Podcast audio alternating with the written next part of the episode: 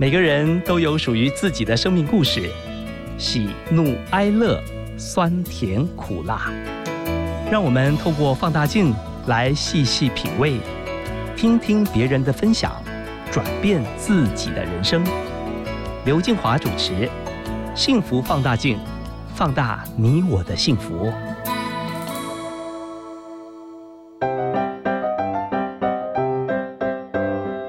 起拿出手中的幸福放大镜。今天我们要来看看强生医疗有限公司的董事长李巧燕。他在一九八八年创立公司，主要代理内视镜影像系统，也和外科医师共同合作，开发医疗相关的手术机械和研发新的手术方式。他在两千年的时候，因为父母患有中风和失智症的问题，而开始研究医疗辅具的设备。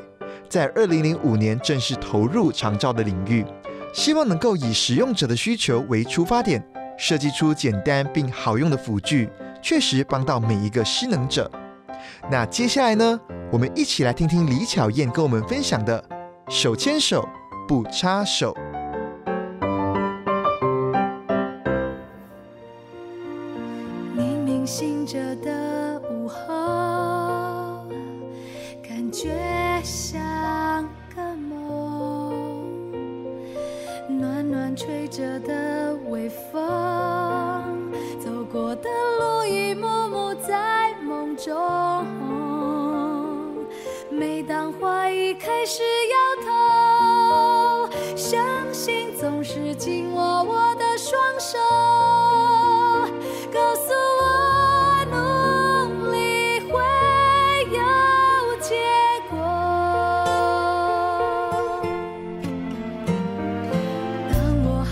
你的歌曲《旅程》是我们今天送给来宾的歌，希望你会喜欢。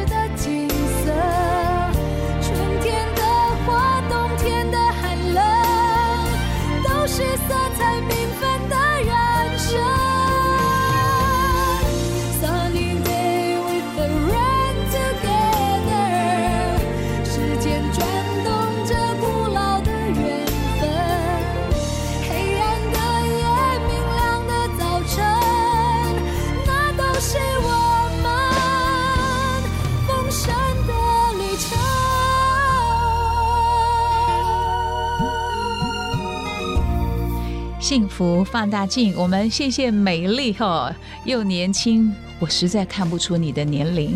她是强生医疗执行长李巧燕，你好。你好，我是李巧燕。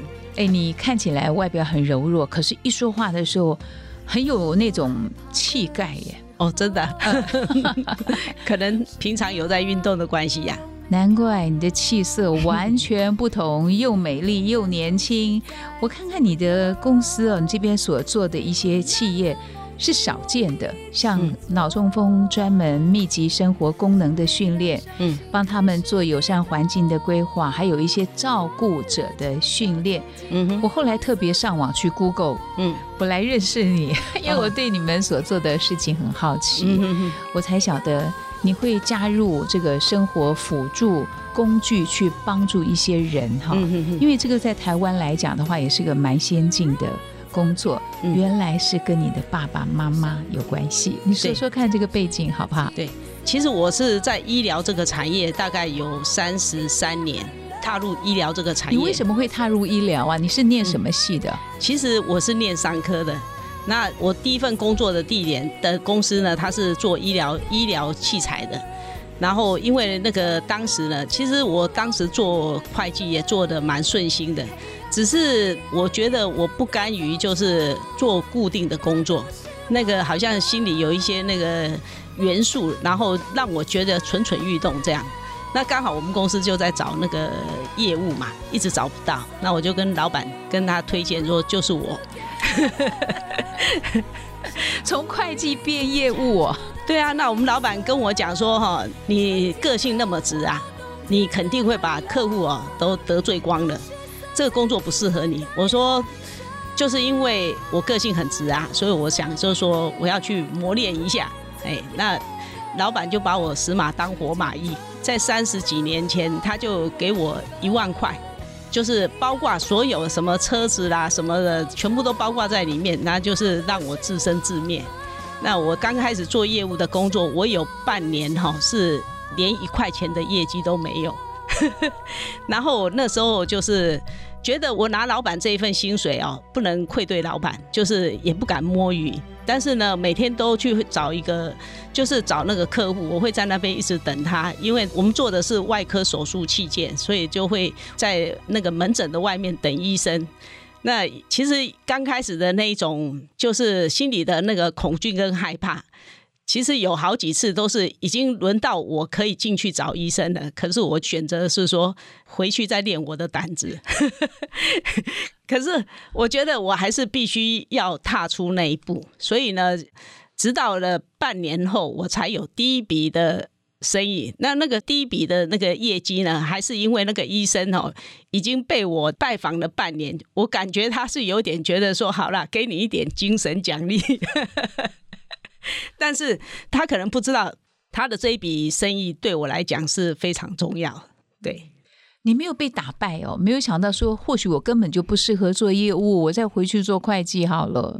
我当时没这么想哎，因为我当时只有想，我们老板有中间有跟我说啊，他说，因为他看我也没有什么业绩啊，那每天又是很守时的上下班呐，哈，然后但是好像也都没有摸鱼。那我觉得他曾经跟我讲说。是不是要回来再继续做会计？我说不行，我一定要转型成功。最后终于是转型成功了。你看嘛，一个人可以从会计然后转型到业务，哇，你真是一个自信满满的人呢！而且非要转型成功。嗯，其实我有一个绰号，我的朋友他们经常称呼我叫做无障碍。那其实我原来也不知道他们为什么会叫做无障碍，因为我通常觉得好像是有困难度的时候，我只会去感觉说它是必经的过程，那个事故的发生它是必然的，那怎么样跨过去，那就是属于我的，我习惯这样的一个生活的模式啊，不会把障碍让我停止我的前进。你是一个跳高栏的人，对不对？没有啊，我很矮呀。你根本不怕困难挫折哦，没有把这些困难当做是一回事啊。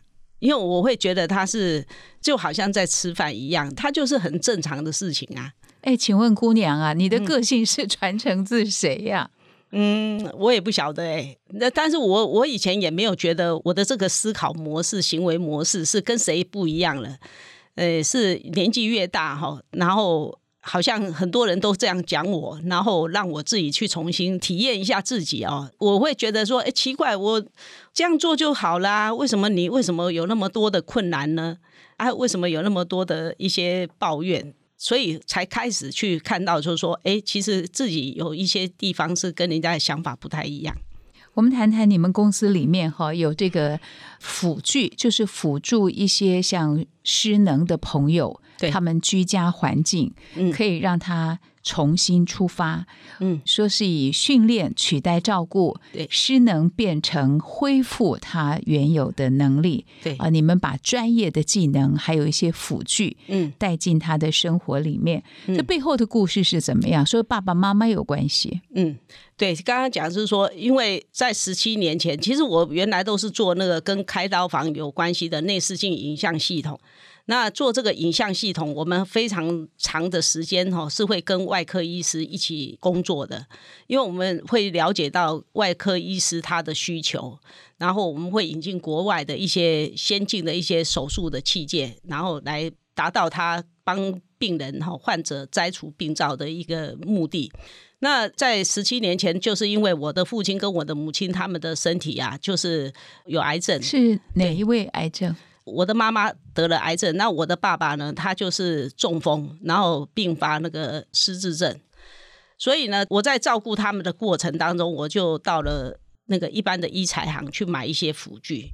然后我发现，就说，哎，奇怪，这些辅具我买来的时候，经常是用一次就放在旁边了。然后我甚至于会觉得是说，哎，怎么这个辅具是这样设计的？因为它跟我的养成背景是不一样。我的养成背景是我必须要知道我的客户他在做些什么，我怎么样去协助到他，然后达到解决他的痛处。但是我发现，就是辅具在。十七年前，我看到的是说，这个辅具跟病人他们的痛苦是没有办法去互相能够去达到一个共通的解决点，所以那时候我就会想，就是说，如果我们能够将我们在做手术器械的这一种经营的方式呢，能够把它导入到长期照顾的这个领域的时候，我想就是说，应该是可以解决很多人的一个痛苦，这样。哎，你自己有没有这种卧床的经验？有啊，因为我有肾结石嘛，以前都是住院大概三到五天。其实我在两年前哦，十月份哦，刚好我要去德国，然后我发现就是说我的那个肾啊酸的不得了，然后到医院去做急诊，急诊之后发现有一个三 mini 的这个肾结石，然后接下来我就住了十二天的住院，在住院的期间呢，他打了很多的那个 normal saline。这是什么？生理食盐水，还有一些药剂。然后我觉得我的双手举起来的时候呢，是会让我呼吸终止的。那我当时我觉得是说，哎，这个是不是有其他的病？那我其实我有跟那个护士小姐讲，就是说请她要做检查。那其实三米尼的石头，他就让我住院十二天，这么长的时间。然后因为我当时是五十八岁。哦，所以我会想是说，哎，这对五十八岁的人来讲，哈，就是一个住院十二天哦，他这十二天里面，他让我身体的机能哦就衰弱的很多，你知道吗？我连我后来出院的时候哦，我都过了差不多一个多星期，我才有办法上健身房。因为那个身体整个机能，你觉得是很衰弱的，所以我可以去感受到，就是说有一些身体有一些病灶，他可能需要住院的时候，那些长辈一住就住一两个月，他可能都是躺在床上，然后他对于那个身体的那个机能的衰退哦，可能是不知不觉当中他衰弱了很多，他可能不知道。所以为什么当他要出院的时候呢？他可能需要人家协助，那。这又会衍生后面很多的照顾的问题。嗯，你刚刚说市面上当时买不到适合父母的这个医疗辅具哈，所以二零零五年就开始引进了欧美、日本这些先进国家的一些器材。嗯，你刚踏入这个领域的时候，嗯，发现因为照顾知识的不普及，嗯，啊，有一些失能者的家庭，他们根本不知道。可以寻求辅具来帮助他们，嗯所以照顾的人跟被照顾的人都承受了很大的压力。嗯，可不可以举例来说你知道的一些家庭故事？我举一个最让我印象深刻的哦，是我有一个客户，他打电话到我们公司，然后他说他需要有一个移位的滑垫。什么叫移位的滑垫？移位滑垫就是说他要从 A 点要把它移到 B 点。那这个点就有很多啦，譬如说你从床上到轮椅啊，哈，或者是轮椅到马桶啊，就是一个解决移位的问题。你知道，对于身体衰弱的人，他从床上到轮椅就是一个很大的问题耶。那这个移位滑垫是在方便他移位，好减轻重量。那我现在要讲的是这个印象深刻的这个客户呢。他是住在三重市，因为我们强生公司的福具哦，我们一直以来都有提供道宅体验。好，就是当我们开始从十七年前转入辅具长照的这个领域的时候，我们就有推行这个道宅体验。因为假设如果我们不知道这个被照顾者他的家里的环境，还有他身体的能力，还有照顾者的条件的时候，其实很多的客户他是买错了辅具。那我现在要讲的这个客人呢，是当我到他家的时候呢，我是跟我另外一个同事去，那我们按他电铃，那妈妈就从二楼哦，就是很大声的就冲到一楼来，就说不用不用不用，你们不用上来。但是我又听到他的女儿从二楼喊说说让他们上来，他妈妈就很勉强的让我们上去。但我上去了之后，我知道他为什么要移位了，因为他是一个双脚完全失能，然后这个女儿呢，她非常的胖，我看大概有超过一百公斤以上。她睡的床是一个榻榻米的床，那这个榻榻米的床，因为她没有办法移动，如果她要上厕所的时候，她是要到旁边有一个便盆椅。所以他从那个网络上看到我们公司的移位滑垫，他想要有这个移位滑垫协助他透过手的力量把自己移到那个便盆椅，因为他现在都是靠他妈妈，然后他妈妈就在旁边哈，其实是用了一些非常令人伤心的一些话在指责他，而我虽然我是厂商。但是我可以去感受到，就是说这个妹妹哈，她就是心理受创很严重，因为她用的那个言语已经不是家属的那种在责骂的那个方式，所以呢，我当时呢，我就跟我同事理解了她的需求之后，我们就说约好明天会再来找她。可是我当我们明天去找她的时候呢，我们发现就是说她家的电铃是没有人开的。那基本上一个像这样的一个家庭哦。就是家里有病人的，通常是家里一定会有人在。尤其我看着他那样子是很难搬动的。但是他们家的隔壁的邻居就把门打开，就告诉我们说他不会回来了。我就想说为什么不会回来？然后他就把门关起来了。那我跟我同事两个当下的想法就是他自杀了，就是因为昨天我们现场的那种。他妈妈跟他之间的一些对话跟冲突，我们当下就觉得他就是自杀了。为了证实这件事情，我们过了一个礼拜，还真的再去找他一次。找了他一次之后，这次是真的是他妈妈开门的，然后他妈妈也是告诉我们，他不会回来了。我们要再问他多一点，他就门关起来了。这个是让我会觉得是说，对于辅具的资讯哈不充足的时候，第一个累死家人，也累死自己，所以这个是一个不幸的消息。哇，真的这个活生生的一个故事，也给我们提醒：如果单单只有靠自己是不够的，嗯，其实有外力的协助，可以让我们变得聪明，嗯，和也不至于因为你刚刚说的。累死家人，嗯哼，好，人的耐力、体力都是有限的，嗯哼哼。在你们介绍辅具进入一些家庭，刚刚你举的是一百多公斤的二十几岁的女孩子，嗯，她想买一些对自己有帮助的一些器材，但是可能受到很大的责难。那其他还有吗？像我看你这边所服务的有脑中风专门啦，还有。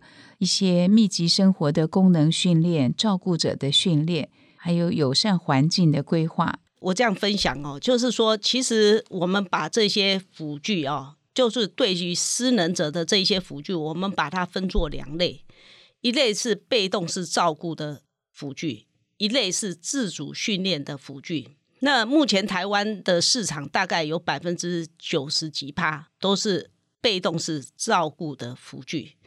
那通常呢，我们一个人要离开医院哈，如果不方便照顾的话，通常我们家属会去买哦，轮椅、便盆椅、洗澡椅，然后电动床、气垫床，然后减压坐垫，买了这一堆，花了六七万块的这一些辅具呢，它能达到的一个目的就是长期照顾。其实这些我都帮我的公公买过，所以你刚刚讲一一道来哦，我好熟悉哦。对，那。因为我们代理的是属于北欧，他们这一种自主式训练的一些辅具，其实他们的辅具哦，因为北欧这些国家哈，他们是社会福利哦先进的国家，如果家里有这些失能者，经过他们的治疗师评估之后，他觉得你有需要哪些辅具，是由国家免费提供的，所以他们在对于这些辅具哦的设计，第一个要通用性高，第二个呢就是。要很有时尚感，然后第三个呢，就是这一些产品会非常的耐用。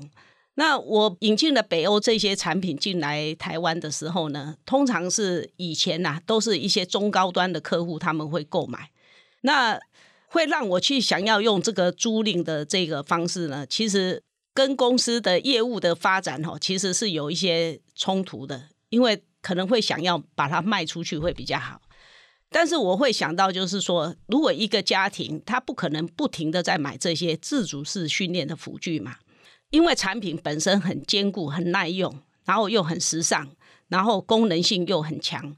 如果我们可以把这些自主式训练的辅具呢，用租赁的方式给这一些身体衰弱者，那我们要恢复生活训练的时候，哈，它有三个要素，非常重要的三个要素。第一个就是要密集，第二个呢就是适时的辅具介入，第三个呢就是要有治疗师的训练指引。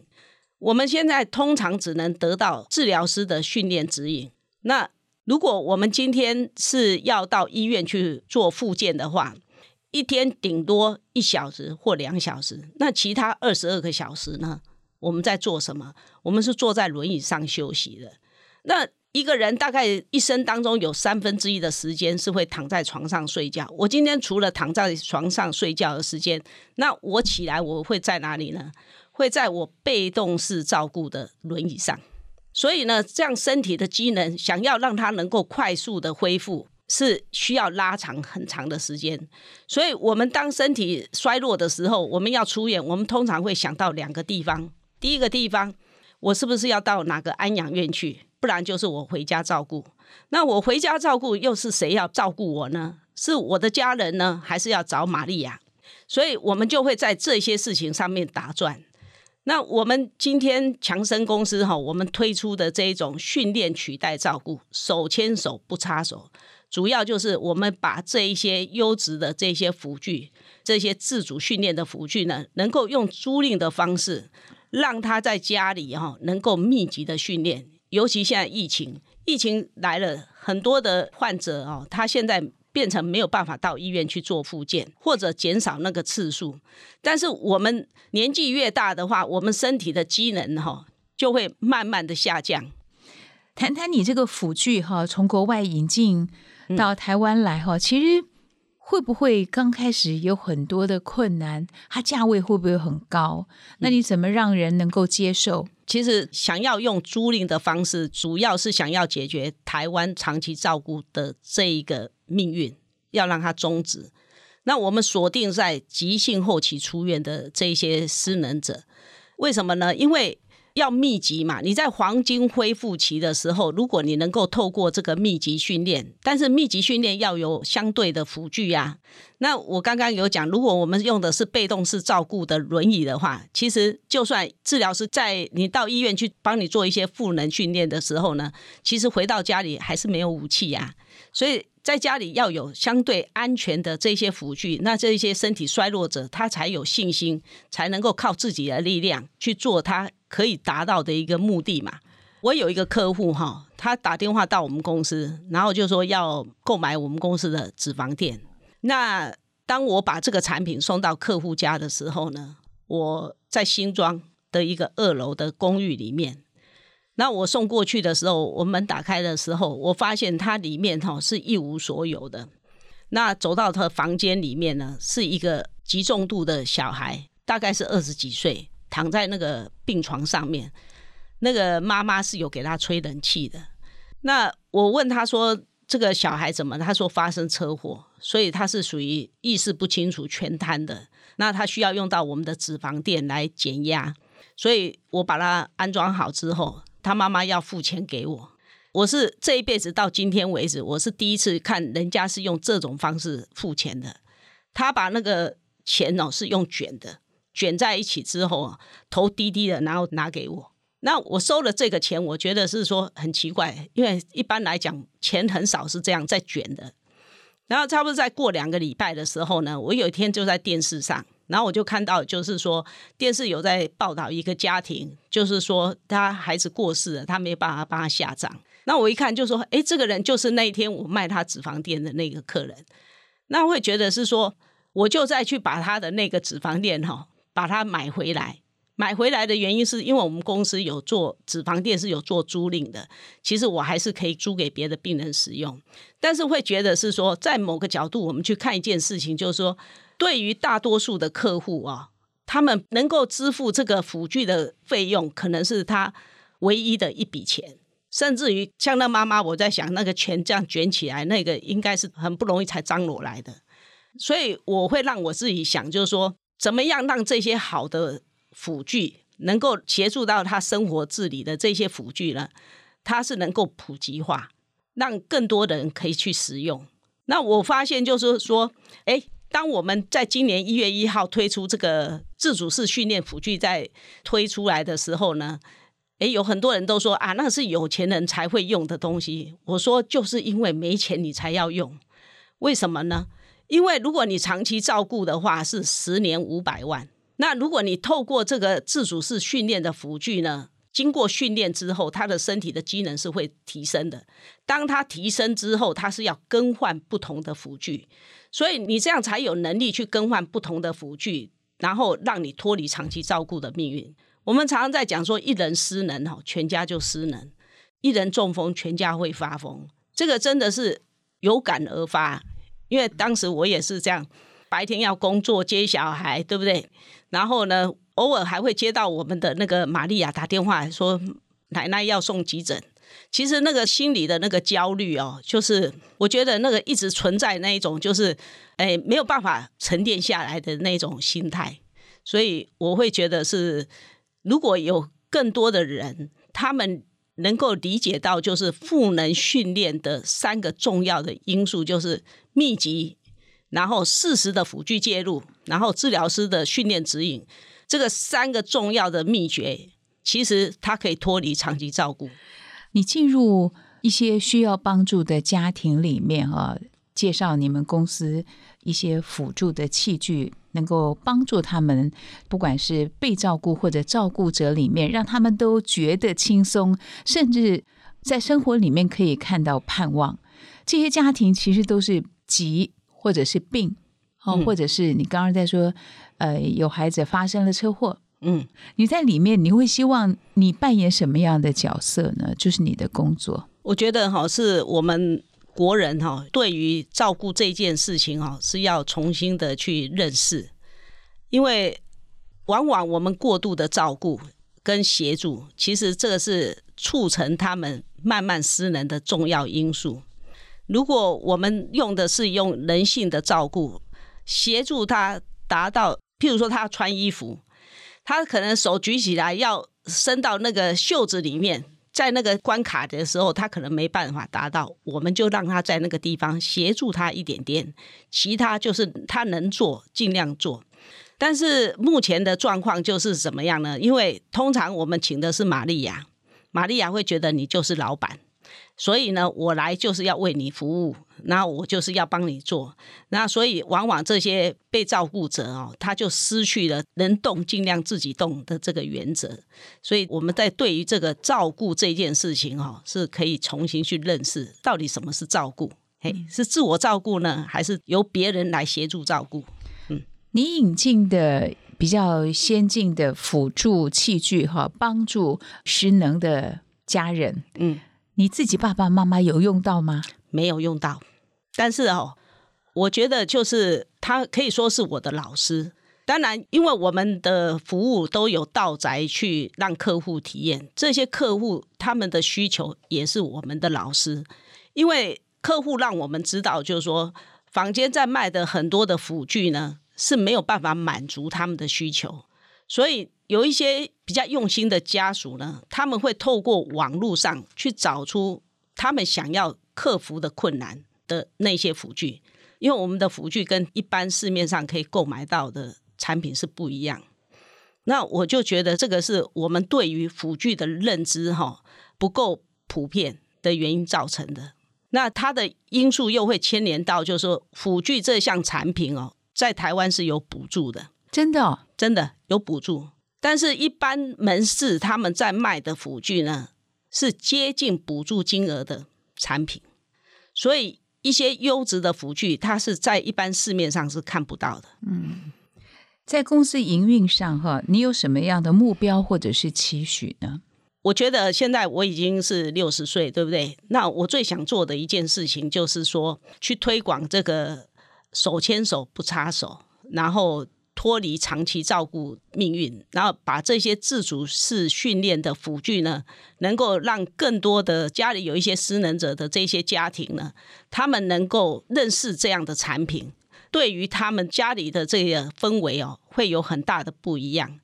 因为没有一个人哦，眼睛张开。他就每天看着一些辅具，这些辅具就是像轮椅啊、哦电动床啦，没有人想要看这些东西，时时刻刻在提醒自己是一个病人。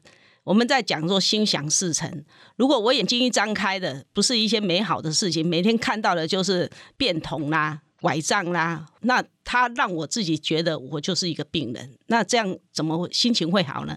所以我在想，就是说，要让这样的一个讯息，让更多的人哈，他们了解说，其实有这样的资源。你谈到说手牵手不插手，嗯，手牵手，我相信是百分之百，因为生病的人他势必需要别人的帮助，嗯，要手牵手。可是不插手，那我可怜哎。它是一个口号，但是也是期许我们能够做到，因为。这些身体衰弱的人哦，你仔细给他观察，其实很多他是还没有出力的时候，我们已经帮他做完了，他都还没有出力。哎，这个出力要站起来，这个也是一个赋能训练呢，也是提升他身体机能的训练呢。但是我们怕他跌倒，对不对？啊，先抱了再说。啊牵他都是用一种在服务他的这种方式，那这样对于被照顾者是没有帮助的。哎，这个想法是对的。嗯，有时候我们认为怕他跌倒啊，或者是及时 就立刻嗯帮了他做所有的事情，嗯，让他恢复原来的肌肉机能本能。啊，所谓的赋能哈，会越来越远了，对不对？对，这个是很重要的。如果想要脱离长期照顾哈，就是要让这些身体衰弱的人哈，床上坐起，然后离床坐起，然后训练站，起立坐下，然后训练走路，能走多远就走多远。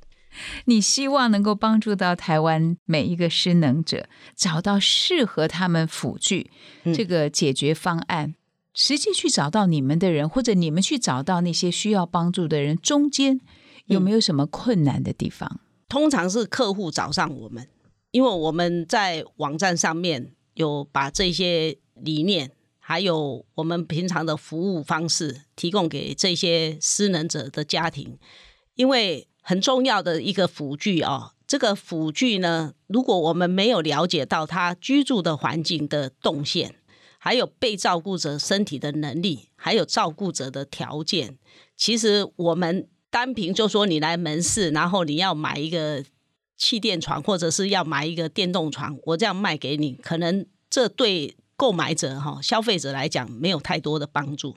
所以为什么要讲说有那个居家无障碍设施哦？这一种评估呢，我有一个客户，他花了三百多万去把他的家里做一个居家无障碍设施的一个改造。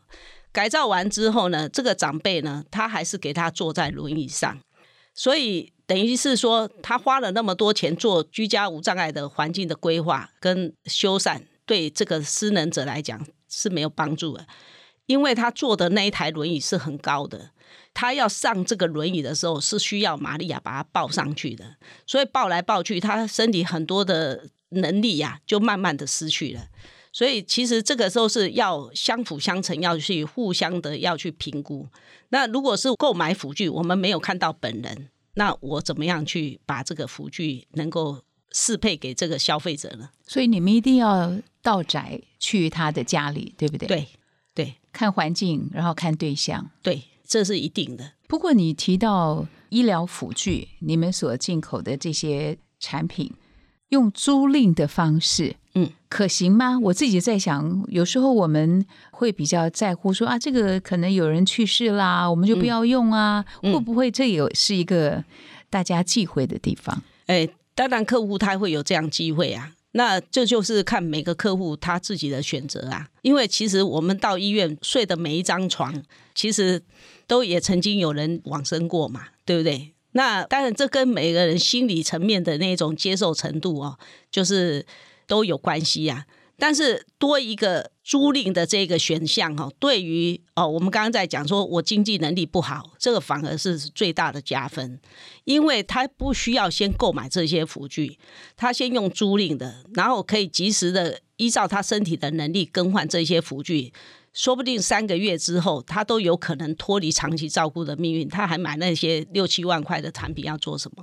那你们回收这些产品会做一些清洁消毒吗？一定的，就是我们会做清洁消毒，然后会配送，甚至于可以跟治疗师，如果他有利用到长照二点零的一些治疗师到宅做赋能训练的治疗师，我们都可以约一定的时间，譬如说三点，然后约在那个个案的家里。然后我们会去教导他怎么样去使用这个辅具。那当然，治疗师会告诉他，接下来你要如何透过这个辅具，你来做怎样自我训练。这个是一加一大于三的策略。为了认识你们的医疗辅具哈，我真的上网还蛮仔细的搜寻了你们的相关资料。哇，你知道我把你的那个学历也找出来了，我居然看到你好厉害哦！你看你是学商的嘛，对不对对我学商原来当会计，嗯但是坐不住，要跑去当这个医疗业务。对现在又自己创了强生医疗做执行长。嗯你竟然还跑到大学哈，嗯去念了这个企业管理研究所。嗯你的硕士论文的名称就是“照护辅具使用满意度的影响因素研究”。嗯哼，你说以 A 医疗仪器公司为例，一定是你家公司。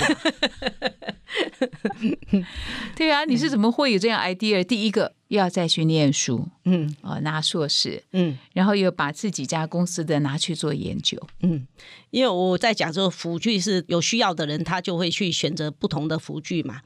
但是自主式训练的辅具呢，如果你选错了辅具哦，其实后面的命运是不一样的，帮助不大，然后可能家里也要有沉重的一个负担。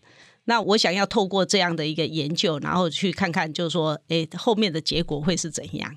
十五年走过了，希望你们还有更多的十五年。嗯。因为这个行业也是去帮助真正在他的体能甚至家庭啊，嗯。能够有他们一个利器嗯进入到家庭，让照顾者、被照顾者都是轻松的。嗯哼，无障碍小姐，无障碍 强生医疗的执行长啊，李巧燕，今天是我们幸福放大镜的来宾。哎，你 ending 曲竟然带的是 Amazing Grace，、嗯奇异恩典，Why？我喜欢这首歌，对人是有一种激励的感觉。你也把奇异恩典带进到每一个嗯需要照顾的家庭里面。嗯，好，谢谢巧燕，谢谢你，拜拜，拜拜。